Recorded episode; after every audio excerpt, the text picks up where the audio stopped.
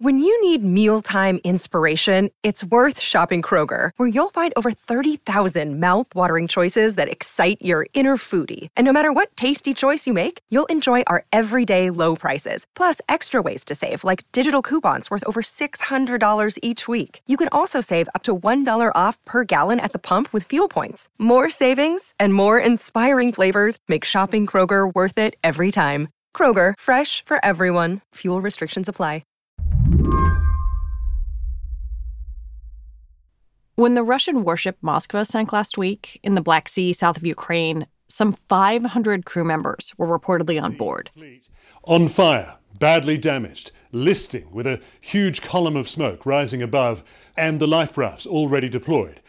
Ukraine said it sank the warship with two Neptune missiles, which U.S. officials backed up. Russia claimed a fire on board caused ammunition to explode, damaging the ship. Russia's Ministry of Defense saying the ship lost its stability as it was towed to port after what they say was a fire on board, adding the ship sank in a stormy sea. At this point, Russia and Ukraine were locked in familiar positions in the information war. Russia made the next move the Russian state held this big kind of ceremony for the surviving sailors and, and officers and whatever who were on the ship. And there were, you know, two or three hundred or so people kind of in this big line. I think it was in Sevastopol. You could see them all lined up, like hundreds of soldiers lined up, all getting their medals and being recognized and whatever. That's Aric Toler. He directs research and training for Bellingcat, the group that specializes in open source and social media investigations. You can think of him as a professional internet sleuth, but for journalism. I saw a lot of questions people had about this, you know, especially considering Russia has not been the most um, truthful when it comes to this sort of thing. Is, you know, are these actually sailors? Are they just random people they grabbed off the street and, you know, put in a uniform and, you know, maybe all 500 crew members are dead and these are just, you know, random actors they grab or random young men they grab to put on, um, put on sailor uniforms and held the ceremony? That question, whether these were actual sailors who survived and how many, matters. It affects how the Russian public views the war it affects Russian parents, some of whom have come forward after the sinking of the Moskva, demanding answers. That's where Aric comes in. He used facial recognition software to identify the men in the video through images in Russian social media. And it pops up either the account of the of the sailor or of most often their wife or girlfriend um, and for the most part, they looked like they were legit. They were actually sailors from the Sevastopol. I don't know if they were stationed to be on this ship. Like, you know, I don't have a lot of selfies taken on the missile cruiser, but I could tell these guys were clearly, most of the guys I searched, maybe, you know, half dozen or so, were clearly sailors and they were from the same town where this ship was operating out of. Aric is the first to admit that on its own, this morsel of information isn't going to change the course of the war but it's a tiny momentary clearing in the fog of an often obscured picture. And facial recognition, whether it's used by researchers like Aric, regular citizens, or the Ukrainian government, is changing the way this war is fought.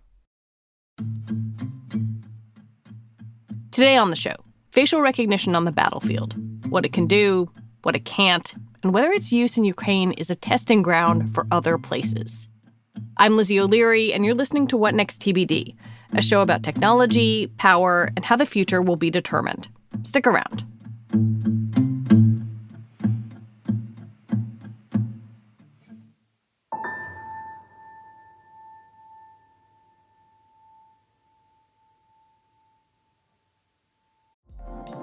Card is the perfect cashback rewards credit card. You earn up to 3% daily cash on every purchase every day.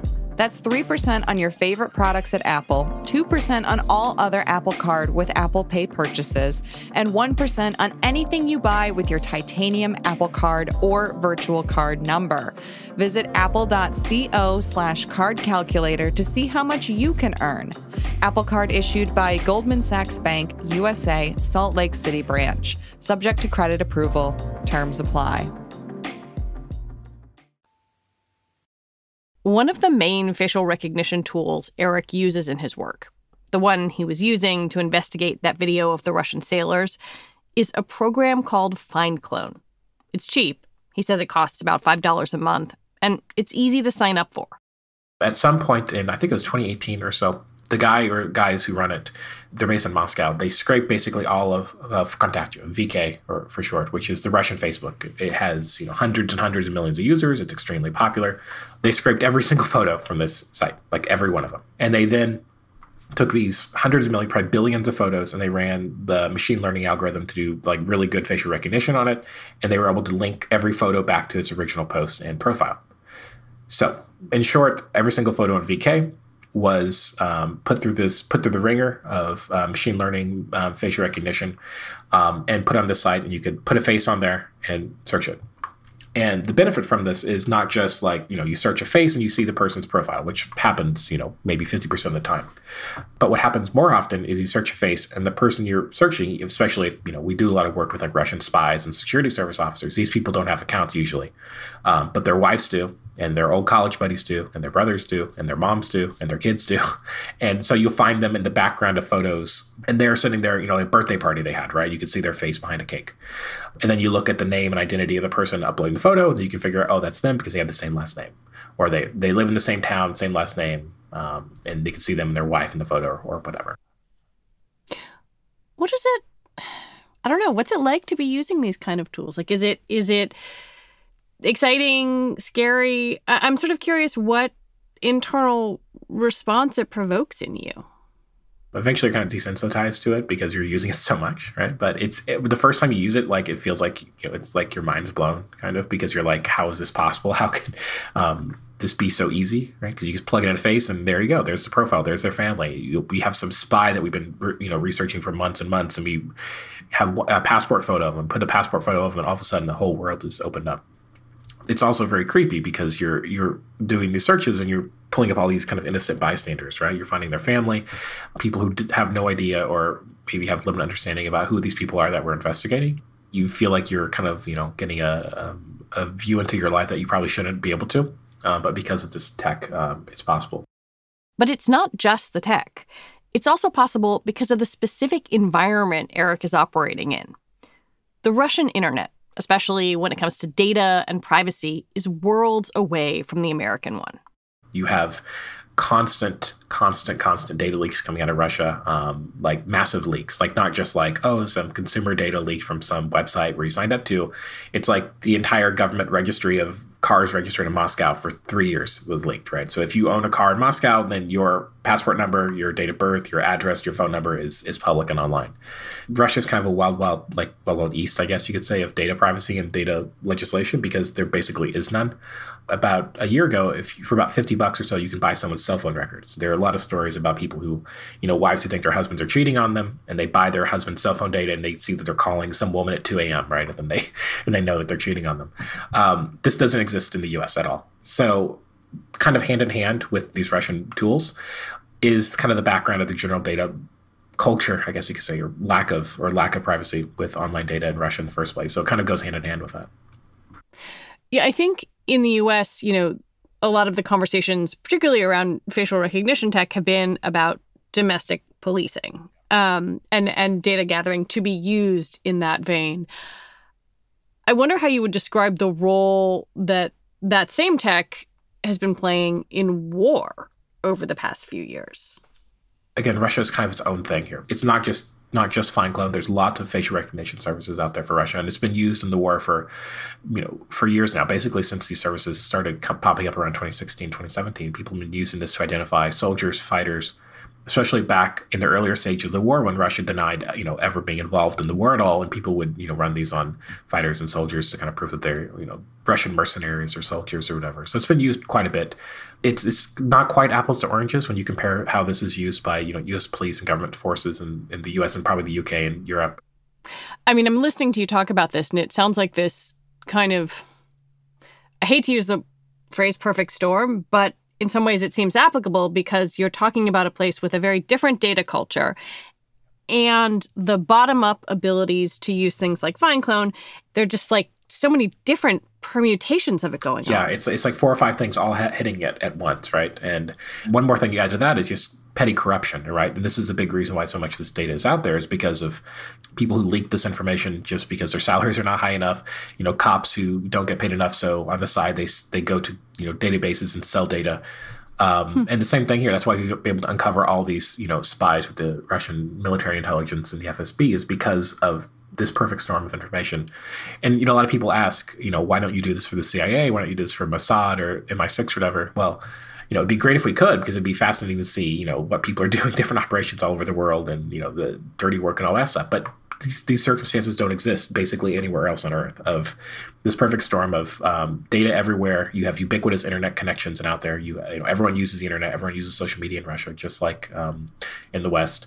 You have this petty corruption with data everywhere. Just because of all these different parameters and factors, it's just not possible to do the same sort of work on basically anywhere else in the world, just because of this perfect storm of circumstances. Recently, those circumstances got a bit more complicated. The Ukrainian government started working with Clearview AI, the controversial American facial recognition company. Clearview is famous, or perhaps infamous, for working with law enforcement and for scraping people's photos from the internet without their consent. The company says it offered its services to five Ukrainian government agencies free of charge. According to multiple news reports, that's led to Ukrainian soldiers scanning the faces of dead Russians to find their identities, then contacting their families. They publish videos about this. So they, they actually publish videos showing the chats that they have with the mothers of the dead soldiers. And this is kind of like Schadenfreude, right? It's supposed to be like, you know, look at them suffering, look at the family, you know, look at the mother being shocked and horrified about her son being dead, right? Next, we notify the beloved one about the death of a soldier and attach a photo of the body. As of now, we have managed to identify 582 abandoned corpses and informed relatives. The first Chechen. So I know that's kind of like the most like twisted and uh, worst um, version of this, but I think there are some cases that could be called you know benign good cases, but it's a little more limited in like you know, journalistic investigation things like that, where there is an editorial process involved and fact checking and all that stuff, um, and not just some you know yoo-hoos on Twitter harassing families. I think there is though a, a narrative, at least that I have seen in the press, about the sort of quote unquote good use case of facial recognition in in this war, maybe on the side of Ukraine. And I want to unpack that a little bit because I think that's one of the difficult things about technology.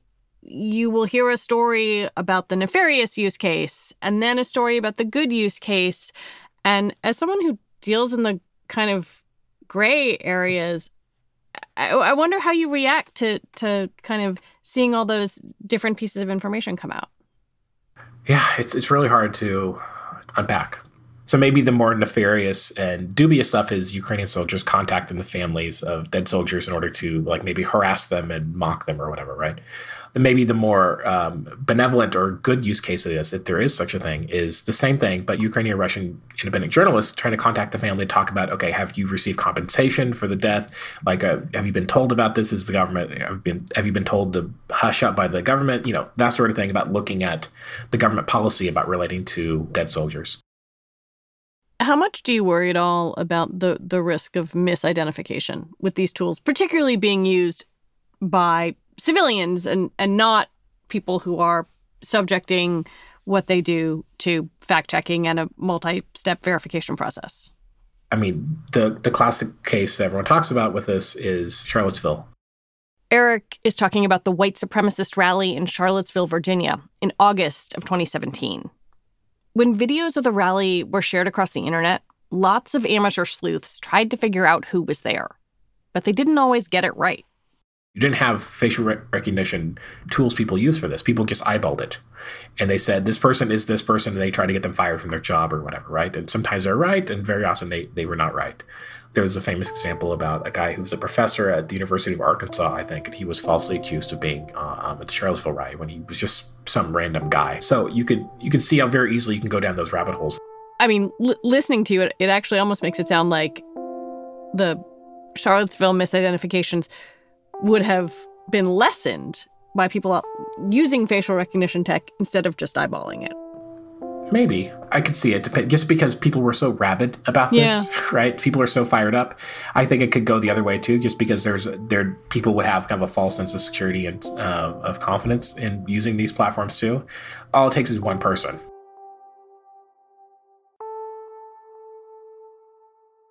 When we come back, what happens if Americans can get a cheap facial recognition tool too?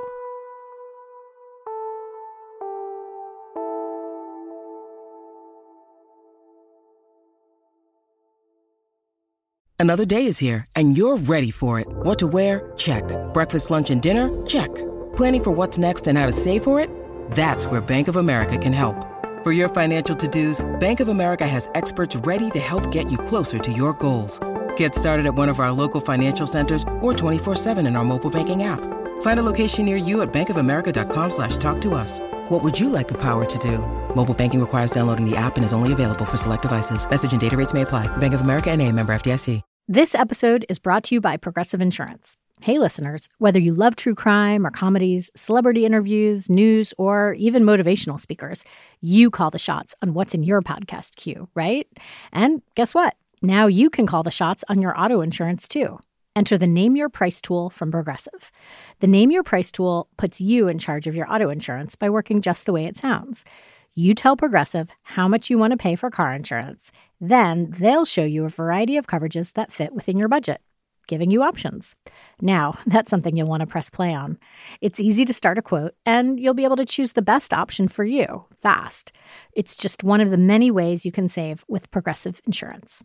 Quote today at progressive.com to try the Name Your Price tool for yourself and join over 28 million drivers who trust Progressive. Progressive Casualty Insurance Company and Affiliates. Price and coverage match limited by state law. As Aric said earlier in the show, there are a lot of circumstances in and around Russia that make it easy for average people to use facial recognition. That's something that hasn't really happened here, at least not yet all it takes is one big dump of photos from Instagram or Facebook, and then it can be applied. So it'll never be to the degree of Russia and Ukraine just because the base of the country is just uh, so corrupt and rotten of both countries uh, with data leaks and corruption and all that stuff. It'll never get to that level. Fingers crossed. Hopefully it doesn't. But there are kind of, we have our own American version of this. We have our American exceptionalism with this, and that we have lots of um, access to commercial apps and providers that could be leaked at some point. You know, you have, you know, Facebook and all these places work in conjunction with a lot of different apps that also scrape data. Um, there's a, a million examples of people buying commercial data. This is legal. It shouldn't be, but it's legal. You can buy people's uh, geolocation data from different apps that track it. Uh, most famously, or uh, maybe infamously, there's an example of um, someone was able to buy the geolocation data that came from Grindr, and they used it to out uh, a priest. I, I, think it was a Catholic priest. Um, Catholic and, priest. Yeah, to out him. So I don't know if we're going to have something exactly like this in the facial recognition um, side. But if we ever do get to that singularity of data of being available to everyone, it'll probably be through something like that of some kind of leak or um, sell of data through commercial apps um, related to somehow related to your face. Like maybe it's FaceApp, that FaceApp thing that was around a while ago gets hacked or sold, or maybe there's a big data dump from Facebook or LinkedIn or something. If this happened for Facebook, I think the, the world would burn down with how people would, would use it. How do you think about how race fits into this picture because obviously there's been work by you know Timnit Gebru, Joy Buolamwini, and others that shows that facial recognition works less well on darker skin tones, and I that's something that I think about a lot if we're thinking about, say, an American application, application in a more diverse country. Yeah, that, that's definitely a, an issue because these things are tested most likely, uh, most often on you know on white people, right? And this is something I run into a lot when I run FindClone on um, people who are not ethnically um, Russian or white. Uh, like, for example, you know, Russia is a very diverse country with you know hundreds of races and ethnicities and religions and all that stuff. Um, and sometimes I run facial recognition for people who are from um, the Far East. So, like Buryats, for example, this is an ethnic group that's near Mongolia. So I run facial recognition on them, and it's much the results are much worse than if I were to run on an ethnically Russian um, person.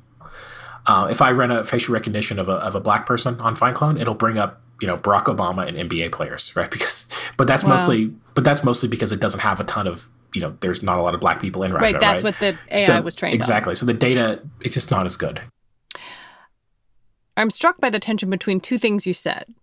Just number one is the sort of like it's going to happen. These tools are going to be more widespread around the world, and the if it happened with Facebook, the world would burn down. it already exists behind closed doors, right? I, Google, Facebook, Amazon, Microsoft, all these places already have extremely powerful facial recognition that works. If, if you go to Google Photos it has built-in facial recognition that's extremely powerful. Like it, it, but it's within your own data set. It's a closed data set, right? If I have, you know, five thousand photos of me and my family and my friends, it'll say, okay, here, here's you, here's your buddy, here's your son, here's your wife. It'll, it can pick them out. It's kind of like a, a dam, right? What could burst through the dam is if this stuff is made commercially available. All it takes is one person on GitHub plus um, a data leak, and once that happens, you know, it's fair game. Aric Toler, thank you very much. Sure. Thanks for having me.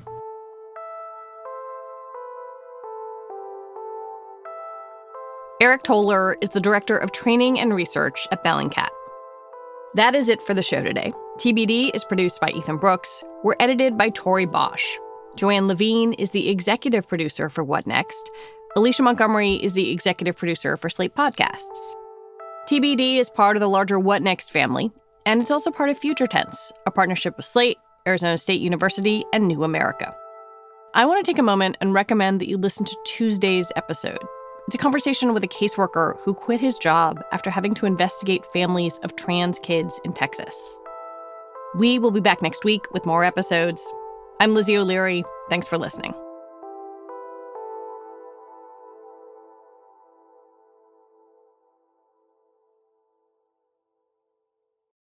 This is the story of the one. As a maintenance engineer, he hears things differently. To the untrained ear, everything on his shop floor might sound fine, but he can hear gears grinding or a belt slipping. So he steps in to fix the problem at hand before it gets out of hand. And he knows Grainger's got the right product he needs to get the job done, which is music to his ears. Call, clickgrainger.com, or just stop by. Grainger, for the ones who get it done.